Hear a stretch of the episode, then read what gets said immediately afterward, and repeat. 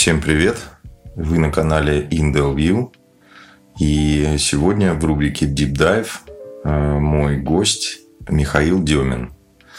Все вы знаете Мишу как программного аудиоредактора и звуковика, качественного профессионала своего дела. Именно благодаря Мише все наши выпуски звучат так качественно и здорово и сопровождаются такой приятной фоновой музыкой и такими классными джинглами. Но мало кто знает, что Миша на самом деле еще и в прошлом профессиональный спортсмен. Поэтому, Миш, я благодарю тебя, что ты нашел время. И сегодня я хотел бы закончить с тобой ту беседу, которую мы начали с тобой в Москве при встрече. А именно про твой опыт юношеского, скажем так, подросткового юношеского спорта, который ты получил а, в детстве и в юности.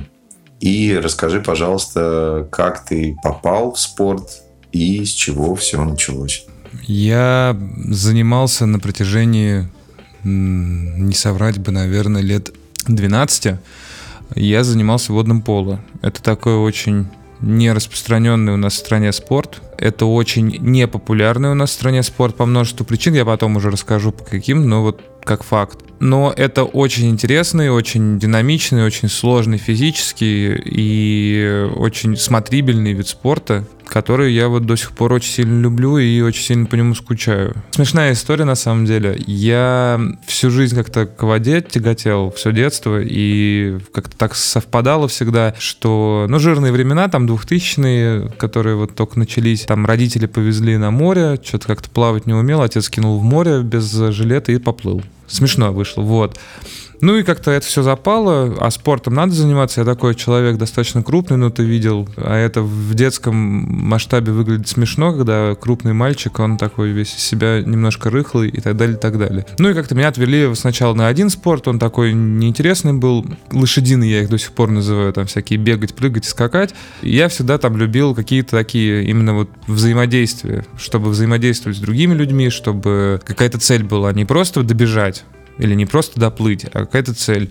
Ну и там футбол, хоккей, все это на коробке было. И что-то мы с мамой пошли в бассейн, пошли на пятиборье. На пятиборье меня там подержали что-то месяца два, наверное, сказали, что-то у вас сын какой-то это тяжелый больно для этого, для всего. Бегает медленно, плывет странно, там на лошади кататься мы вообще его не возьмем. Ну я что-то расстроился, а мне лет, наверное, 7 было, может быть, меньше даже. Я расстроился, она сказала, нет, в бассейн ты будешь ходить, и мы пошли в такую, в простую совершенно группу здоровья они назывались тогда по абонементу по платному. У нас в городе бассейнов нормальных два всего, три и вот это был как бы самый большой бассейн. Пошли на группу здоровья. Меня там через неделю увидели, как я плаваю, увидели, что я делаю, увидели там, что у меня с ногами все достаточно в порядке было, с руками тоже, руки длинные, ноги тоже длинные. Ну и взяли сначала так попробовать там на несколько дней в неделю потренироваться именно вот уже не просто плавать, а именно взаимодействовать на воде с мячом и именно как бы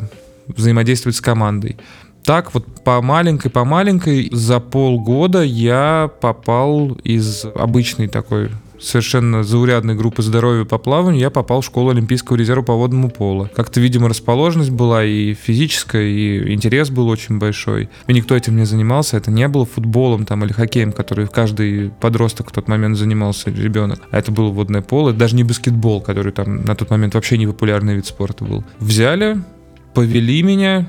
Сначала я играл вот в Нижнем Новгороде достаточно долго, лет, наверное, до, не помню до скольки, но лет, наверное, 6 я там проиграл. Вот, а дальше уже вот как раз-таки история, которая следует на твои, наверное, вопросы. Я не буду раскрывать долго, потому что там как раз вот история про проблемы спорта и всего прочего. А, Миш, чтобы нам синхронизироваться по времени и для понимания, расскажи, пожалуйста, что это за время, то есть какой это год и сколько тебе лет? То есть вот когда все это началось в твоей жизни, когда спорт прикоснулся к тебе впервые? Ну смотри, начал я заниматься водным полом в 7 лет. Это был 2000 получается шестой год. Вот, мне 23 сейчас. В школу Олимпийского резерва ты, получается, попал когда? По сути дела, в 7 лет, за полгода я как только начал заниматься, через полгода у меня сразу же взяли в школу Олимпийского резерва. Слушай, ну, получается, опыт у тебя достаточно уникальный, потому что, я так понимаю, не каждого ребенка берут э, в школу Олимпийского резерва. Тогда, наверное, давай вот э, с этого момента начнем поподробнее. Расскажи, пожалуйста, вот что началось в тот момент, когда тебя взяли в школу Олимпийского резерва? Ну, тут надо очень конкретно уточнить мой возраст. Да, ты правильно спросил перед этим. Мне 23 года, это 99-й год рождения. Все знают, что такое 99-й год в истории нашей страны. Это первый год после тотального кризиса 98 -го года нашего возраста, вот этого 23 года, очень-очень мало людей. То есть это была самая большая демографическая яма в истории страны, это была самая маленькая рождаемость, это вообще, ну там сплошные социальные проблемы. В связи с этим это очень важная история. Меня взяли в школу Олимпийского резерва с детьми, которые меня были на три года старше. Да, да, то есть они меня были по развитию, по физическому и по интеллектуальному в среднем на 5 лет моего развития старше. Но, видимо, как бы природно так сложилось, что я достаточно крупный человек и для этого спорта подходил, вот меня так взяли. Как бы прецедентов таких не было и не должно было быть, но в связи с тем, что вот эта демографическая яма, она нагнала спорт, начали делать исключения. И у меня вот есть э, таких два исключения, это я и мой там один хороший друг потом, с которым мы вместе играли. Вот мы вдвоем с ним вот как бы вот по всей области были такие вот. Я попал вот в эту вот э, школу Олимпийского резерва, и, собственно, там начинается такая история, история, там как бы есть отбор. Отбор этот происходит на таком, на... Я не знаю, как сейчас, но тогда происходил. Я думаю, что традиция, она все равно остается, и она все равно несет за собой определенный канон. Плюсом это как бы на самом деле правильная история. Это как бы я уж сейчас так оцениваю, это странно, но все равно это правильная история. Э, там происходит отбор. Там берут таких выдающихся маленьких э, детей, которые там как-то себя проявляют на тренировках. Ну, тренера выставляют в основном. И дают им нормативы. Там все просто, это вся советская школа, она до сих пор остается, она э, влиятельна на тренерскую систему. Проплываешь норматив, пробегаешь его, делаешь физические упражнения норматив, все, тебя берут под условия. Берут под условие, что ты в дальнейшем на попечительстве государства, по сути дела. Ты ни за что не платишь, ты ни за что не отвечаешь, кроме своего тренировочного процесса. Все. И родители занимаются, по сути, тем же самым. То есть получается, что само государство по своей инициативе тебя схантила и с этого момента взяла над тобой определенное шефство и ответственность, если я правильно понимаю. Ну, можно и так сказать. За исключением. А исключения эти были такие, очень долгосрочных перспективах. А дальше происходит просто, то есть тебя берут школу Олимпийского резерва, ты начинаешь ходить на ежедневной основе тренировки. Сначала на ежедневной одноразовой основе, потом у тебя увеличивается количество тренировок, ну там пропорционально твоему возрасту и физической способности вообще какой-либо. Начиналось все с 6 дней в неделю. После школы сразу же ты едешь в бассейн, ну, там буквально есть, там, может быть, час-полтора между школой и тренировкой, чтобы там какие-то дела свои сделать, грубо говоря, вещи скинуть и поесть. Вот. А дальше ты едешь на тренировку, у тебя тренировка три часа, После тренировки ты едешь домой, там всякие теоретические знания получаешь. Сначала базовые, там, грубо говоря, как правильно там отжиматься, как правильно бегать, как правильно ставить ногу, а потом ты уже там и анатомию изучаешь, и там предохранение от травм, разминка и так далее. Ну, по сути дела, такое легкое физвозовское образование. И при этом получается, что еще нужно успевать осваивать э, программу средней школы. Так, если я правильно понимаю? Да, да, обязательно, обязательно, потому что э, эта школа Олимпийского резерва, она предлагает свое, свою систему образования именно школьную только после восьмого класса, когда уже появляется в твоей жизни возможность пойти в школу-интернат при школе Олимпийского резерва. Миш, но учитывая вот такой вот э, ежедневный загруз, были ли какие-то поблажки или преференции со стороны школы Олимпийского резерва в твой адрес, что ты как-то можешь провалиться вообще по успеваемости вот с такими графиками?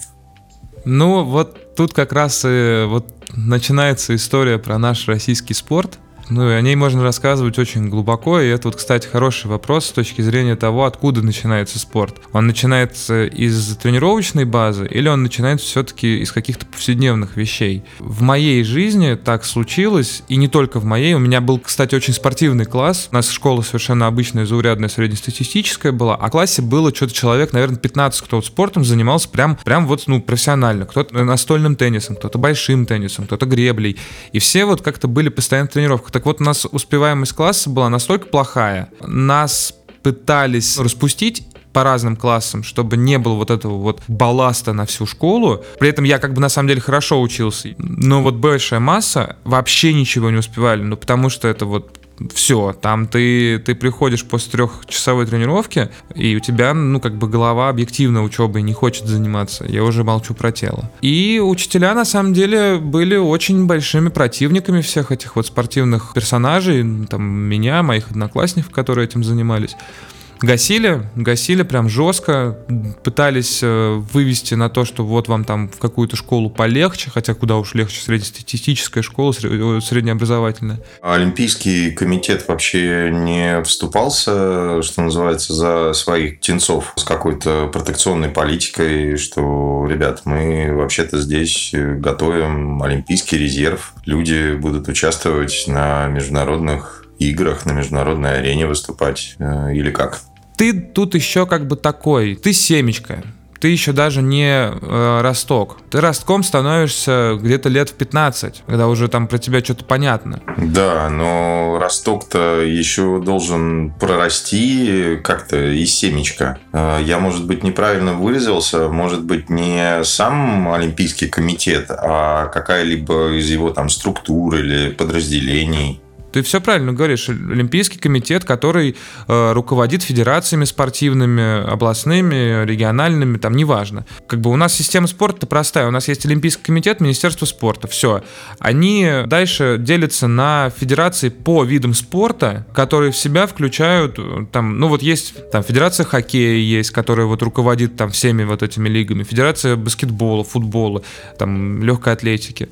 То есть э, получается, что по сути это выбор родителей ребенка, и отчасти самого ребенка, кем он станет, то есть э, либо он будет профессиональным спортсменом, либо он э, хорошо хочет закончить, например, среднюю школу. Но при этом, как я понимаю, ребенок и семья его, вы как-то все сами по себе, да, получается? Правильно? На самом деле, наверное, тут играет история такая, вот в моей жизни, по крайней мере, и в моем поколении. Ведь, понимаешь, вот у меня родители, они оба большую часть своей молодости провели в Советском Союзе. В Советском Союзе спорт был как бы неотъемлемой культурой быта. Это очень правильная позиция была. И поэтому не считалось, что спорт может как-то конкурировать с учебой или с бытом. И требования к спортсменам были другие, надо признаться. Занятость была другая. Там все-все прекрасно понимали, что ну как бы до определенного возраста от человека требовать увлеченности на 150% одним занятием очень тяжело. В нашем же случае это как-то работало, видимо, они представляли себе, что вот мы живем по такому же принципу, как в Советском Союзе, а нас там просто, по сути дела, как сидоровых кос раздирали э, с учетом того, что в будущем нас будут драть только больше. Ну, то есть получается, что союз к тому времени распался, а нормативы остались. Так хуже того, не только нормативы. Тренерские амбиции, задача, манипуляции и вообще вся тренерская система до сих пор советская. Во всех видах спорта. Футбол, хоккей, баскетбол, борьба, водные виды спорта. Во всех видах спорта у нас до сих пор советская система тренировки и воспитания. А это ужас. Это не прикладная совершенно история к современным детям. Поэтому у нас в спорте, ну, может быть, кто-нибудь, если интересуется, кто слушает твои подкасты спортом, ну вот, подумайте о том, почему у нас э, хоккей с каждым годом все хуже, почему у нас в футболе никогда ничего не случится, почему у нас э, э, пловцы, которые там 10 лет назад рвали на Олимпиадах просто всех от начала и до конца ставили рекорды, они не выступают даже на том уровне, на котором они выступали 5 лет назад, почему у нас э, фигурное катание проваливается,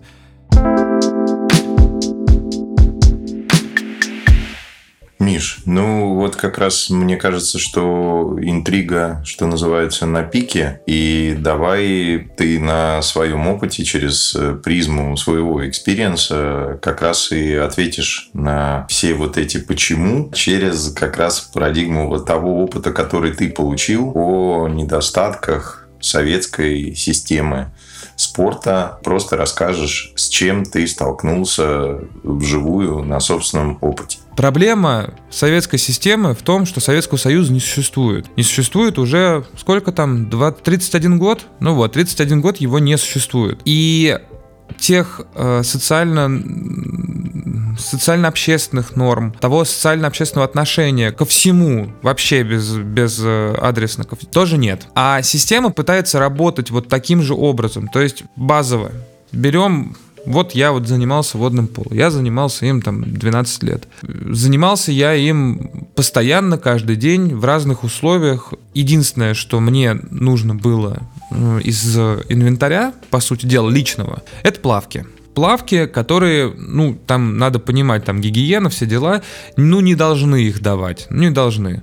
Ну, купил я плавки, пошел тренироваться. Ну, там сланцы, ну, там полотенце, рюкзак. Ну, это все понятно. Это все плюс-минус как бы в голове усваивается, что, ну, не все должны. Но когда речь заходила о том, что мы должны были покупать мечи, э, шапочки плавательные, которые должны были давать нам, потому что они командные, потом что еще?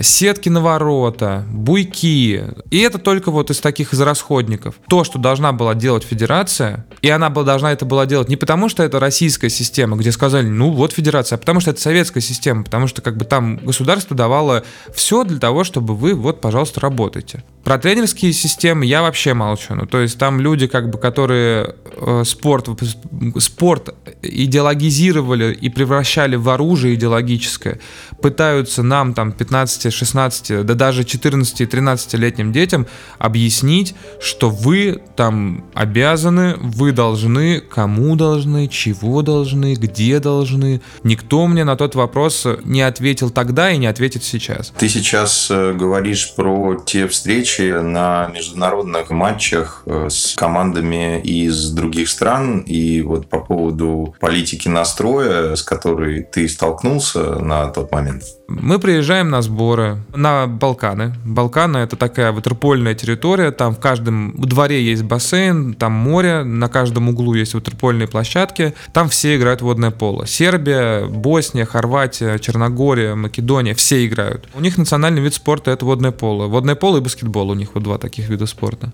И мы приезжаем туда, и мы играем с... Там турнир, международный турнир такой хороший, сделан классно для парней разного возраста. Мы приехали туда с четкой установкой, что есть балканцы, там черногорцы, сербы, которые наши братья и есть все те, кто там европейцы, американцы, которых мы должны убивать. В прямом смысле слова. Нам прям говорили, что вон там американцы, и вот вы типа с ними должны максимально жестко играть. То есть гасить их прям на поле, прям вот в кровь, прям вот, вот себя не жалеть и их, а их тем более. Это говорили нам тогда, когда нам было лет, наверное, по 15, по 16, до 17. Миша, а сколько было лет тем людям, которые вам э, вот в таком возрасте вполне серьезно говорили такие вещи? Тогда им было где-то лет, наверное, по 50, по ну, до, до 55 точно всем было. Американцев мы должны были просто топить. Чтобы они, не дай бог, не дай бог подумали, что мы можем дать слабину. А вам на тот момент всем где-то от 13 до 15 лет, да, насколько я понимаю? От 13 до 16, да, где-то так. Это очень важно понимать вообще, что из себя представляет российский спорт. В Америке и в Европе пацаны до 18 лет вообще не парятся. Они занимаются этим в удовольствие. Им разрешается этим заниматься, потому что они это любят. Нас же до 18 лет мы уже убивали. Чемпионат России по водному полу среди юнош до 16 лет это вообще кровопролитие сплошное было. То есть там ломали носы, челюсти, э, руки, ноги, глаза выбивали. Там просто, там, там матч без крови, это не матч был. Миш, а сколько всего таких выездов э, было у тебя? Делались ли вообще какие-то выводы из, э, из такого противостояния на матчах? Ну смотри, ну вот э, непосредственно у меня с моей командой, которая вот из Дзержинска, у нас было таких выездов, наверное, 10 в сумме. Но это все было, ну, это все сопровождалось, во-первых, огромными тратами денег, потому что это все было, ну, объективно очень дорого, очень дорого. Но самое главное, что это сопровождалось все вот этой идеологической пропиткой. Суть-то это на самом деле никакой особо не давало, потому что там с нами играть в полную силу никто не хотел, потому что это мне интересно. Поэтому, а когда начинали играть в полную силу, оказывалось, что мы достаточно слабоваты. Прям, ну, так это, значительно слабее их. То есть они уже, у них, они мозгами играли. Мы-то силой, а они мозгами. Никто не боялся в итоге того, что их будут топить. Их психологически готовили. У нас нет в спорте психологии. Просто с маленьких лет готовят к тому, что, ребята, когда вы станете взрослыми, когда вам будет по 18-20 лет, вы выйдете на большую арену, вас будут топить такие же ваши знакомые, с которыми вы там всю жизнь в одном бассейне барахтались. Но будут топить, ну потому что игра такая. Это не воспринималось как оружие, а нам это давали как оружие.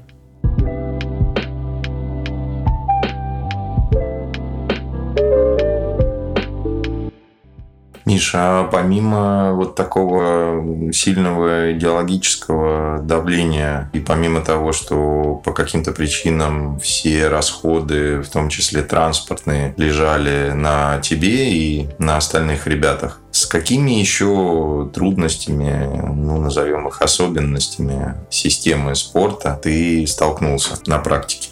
Ну, ну, надо понимать просто, что там же вот оно все в сумме. Это же, это же, целое, это же целый список на самом деле.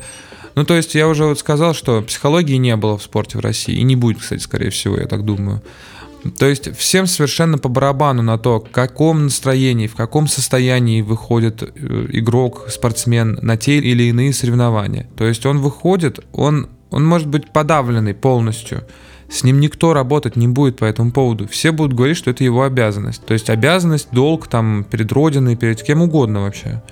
Э, но только не перед самим собой. То есть он, он вообще себе не принадлежит, по сути дела, человек в российском спорте. И я вот... И вот, кстати, новостная повесточка в, в подкаст нам. Буквально вчера э, член сборной России по хоккею, вратарь, то есть это вообще позиция такая дефицитная в целом, его просто берут, вывозят на новую землю в качестве пехоты путешествовать, потому что он э, собирается уходить в американский клуб играть в хоккей. Фетисов спокойно уезжал, а у нас не могут. Не принадлежат, спортсмены себе не принадлежат. Миш, а можешь сказать несколько слов э, о цифрах расходов и компенсаций и в целом вознаграждений? Например, э, с чем ты столкнулся из практики и как, возможно, это должно было быть или как это есть э, в лучших мировых практиках, например?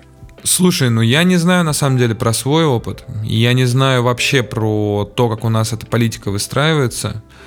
Я знаю только одно, что в определенном возрасте э, есть такая позиция в российском спорте, когда профессиональные клубы большие, у нас их не так много, кстати. И по водному полу, и по футболу вообще, в принципе, у нас профессионального спорта такого вот, ну, большого, его достаточно мало в стране. Это на самом деле очень страшно, потому что этот масштаб, он обуславливает его могучесть.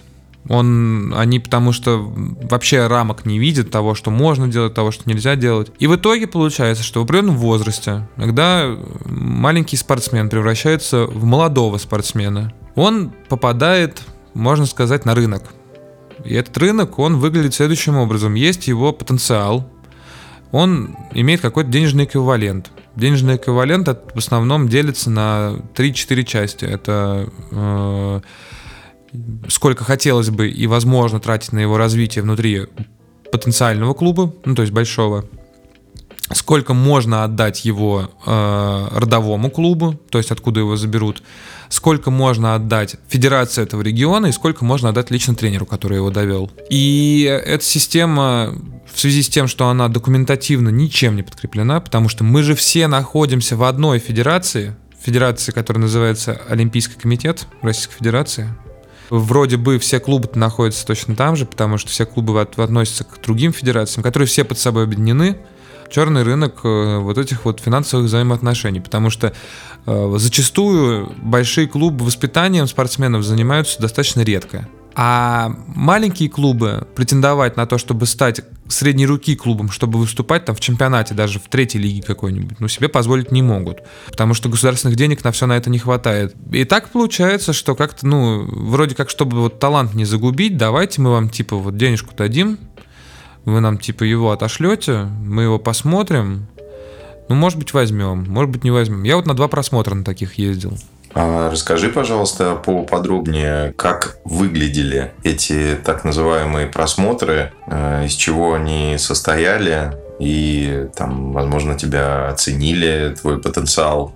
Был ли твой потенциал как-то оценен, и чем закончились эти просмотры для тебя? Понимаешь, Дим, тут никто никакими цифрами не обладает. Там родители ничего не знают об этом. Там все предоставляется под таким соусом, что это просто невозможно. Это почти Голливуд. Вы не понимаете, вот вы сейчас делаете этот шаг, а следующий шаг это уже Олимпиада. И если представлять вообще зачастую, кто в России, какие родители в России отвечают за детей спортсменов, то это страшно, потому что на это ведутся все. В Москве есть город Чехов. И этот город Чехов, он славится тем, что в нем три спортивных клуба, и все играют в высших дивизионах по разным видам спорта. Это хоккейный «Витязь», это гандбольный чеховские медведи и ватерпольный штурм. И я ездил на просмотр в этот Чехов. Так вот, в этом Чехове, в ту команду, которую я смотрелся, не было ни одного парня из Чехова. Они все были Уссурийск, Воронеж, даже из Белоруссии был там один, Туапсе, Нижний Новгород, э, Держинск, кто угодно, но только не Москва и не Чехов. Сборная солянка. Миш, это свидетельствует о том, что в Чехове просто пытаются со всей России взять самых лучших и самых сильных. О чем это говорит? Это свидетельствует о том, что спортивный клуб не хочет вкладываться в развитие собственной молодежи, потому что город маленький, и ему легче э, играть на амбициях и безденежье маленьких клубов и спортивных школ. У нас же все не клубы, у нас же все с дюшоры. Спортивная детская юношеская школа, я приехал в Чехов. Приехал я не один, слава богу. А приехал я с мамой, с папой. Мне потому что было 12 лет, 11. Ну вот я тренировки эти отходил, отходил. Ну, меня мама на это на все посмотрела, отец тоже на это на все посмотрел, говорит, а, ну, хорошо, а где он жить будет? Я ему сказал, ну, как где? Будет жить в съемной квартире. Там у нас в каждой квартире, в двухкомнатной, живет по 6 человек. Ну, представь, да, что такое 6 подростков в одной квартире, э, без родителей, без всего. Это я вот сейчас уже понимаю. Тогда мне казалось, что, о, блин, класс вообще. С пацанами жить в квартире в каком-то городе, родителей нет, да все в таком духе, ну, вообще просто халява. Мама, видимо, напросилась, но она мне уже потом рассказала об этом. Она, видимо, напросилась в эту квартиру посмотреть. Ну, там просто клоповник. Ну, клоповник вонючий совершенно, потому потому что пацаны еще за гигиеной толком ухаживать не умеют по понятным причинам. А это спортсмены, там бегать, прыгать скакать, это для них не просто нормально, это образ жизни. За ними там никто не ухаживает. Ну, потому что они же все, они же типа профессиональные спортсмены, и у меня мама отказалась от этого. Как в целом э, вообще оценивается потенциал? Есть ли какая-то система или метрики? Или кто это в целом делает? Это какое-то анкетирование? Или это какой-то комитет, какая-то группа людей?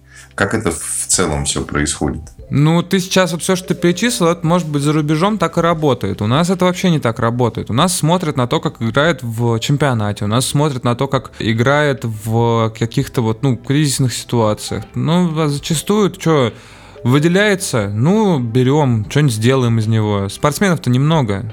Это же дорого очень. Я имею в виду здесь в целом оценка потенциала спортсмена, который ты упоминал ранее. Не, это все тренера, это все тренера. Окей, а кто смотрит? То есть это какая-то группа лиц, какой-то комитет. Кто это делает конкретно? Да это все просто. Да там тренера с друг другом общаются. Там нету никаких особых агентов. Это вот не то, что мы считаем там про футбол европейский. Мина Райола поговорил с э, президентом клуба Ювентус и предложил ему вернуть Поля Погба. Да это все херня. Это только в Европе так. У нас вообще такого нет. У нас агенты-то в России это такая, их до сих пор вон э, шугаются большинство профессиональных спортсменов, поэтому когда им там накидывают зарплату в 3 миллиона э, долларов за, за год, евро, извините, евро за год, молодому парню из города э, Нижнекамск какой-нибудь в Москве, в московском «Динамо» поиграть, он не просто с открытым ртом туда летит, он летит туда уже не спортом заниматься. Потому что агенты не могут никак повлиять на это. Агент как бы вот в европейском спорте это не только тот, кто цену набивает. Это тот, кто еще и вовремя одернуть может напомнить, братан, ты вообще-то спортсмен, а не фотозвезда, которая для Nike и Adidas была воспитана. В российской практике профессионального спорта существуют ли какие-то агенты или те люди, которые представляют твои интересы, интересы профессионального спортсмена? Ну вот смотри, вот я могу рассказать на самом деле, чем ключевым образом отличается наш спорт от э, такого канонического американского спорта. Я считаю, что американский спорт канонический, потому что они до сих пор так планку держат во всем почти. Вот э, американский спорт делится на три очень важных части. Это школьный спорт, университетский спорт и профессиональный спорт. И надо понимать, что это не название э, места деятельности, а это реально, реально работающая структура. То есть у них, у каждой школы есть свои клубы по тем или иным видам спорта. Ну, как-то как там традиции распоряжаются. Там вот баскетбольный клуб хороший у школы. Там, или в американском фут, вот футбольный, вот их футбол, который американский. Э, или там бейсбол. У кого-то бассейн есть, водное поло. И вот эта школа, она набирает своих пацанов, которые есть только в их школе. Набирает свою команду. И они играют сначала на школьных первенствах. Потом они идут в университеты. И в университетах они уже, так как они этот спорт знают, так как их там тренировали, они в университетах выступают за университетские клубы. А университетские клубы это то, куда смотрят профессиональные клубы. И вот как бы по NBA, я помню просто, что ты э, любишь э, баскетбол, и вот по NBA есть такой хороший, очень традиционное мероприятие, называется драфт, когда из лучших университетских спортсменов набирают себе клубы. Они их набирают, они их не покупают. Они набирают из тех, кто уже получил высшее образование или его получает вот-вот. У нас же все происходит вот в точности да, наоборот. У нас там чего, в каком классе? В шестом? Поехали.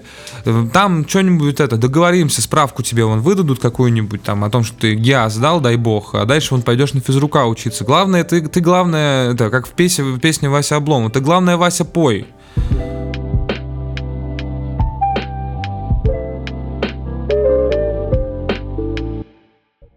А, Миша, а расскажи, пожалуйста, какие травмы вообще бывают в водном поло? Ну, надо понимать, что водное поло это один из немногих видов спорта, где работают все группы мышц в связи с тем, что он тесно связан с плаванием. Поэтому там э, зачастую травмируются все группы мышц.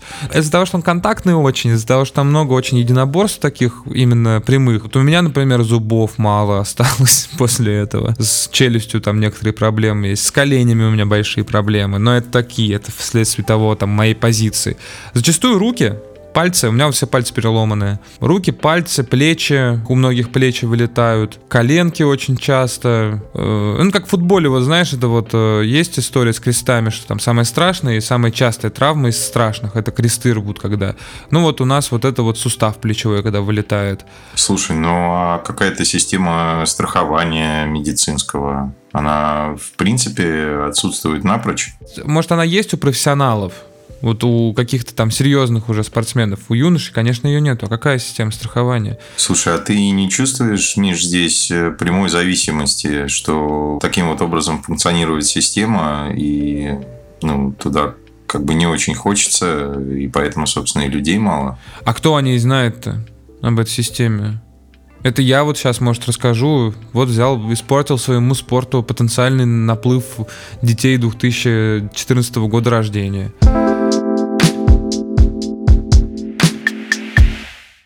Друзья, ну вот на этой оптимистичной или не оптимистичной ноте мы завершаем первую часть нашего интервью с Мишей, где он рассказал о своем пути. А во второй части мы поговорим о том, что не так в системе советского дефис российского спорта. И каким бы он мог быть, и каким а, Мише и мне хотелось бы, чтобы он стал. Поэтому не отключайтесь, будьте на связи, следите за новыми выпусками.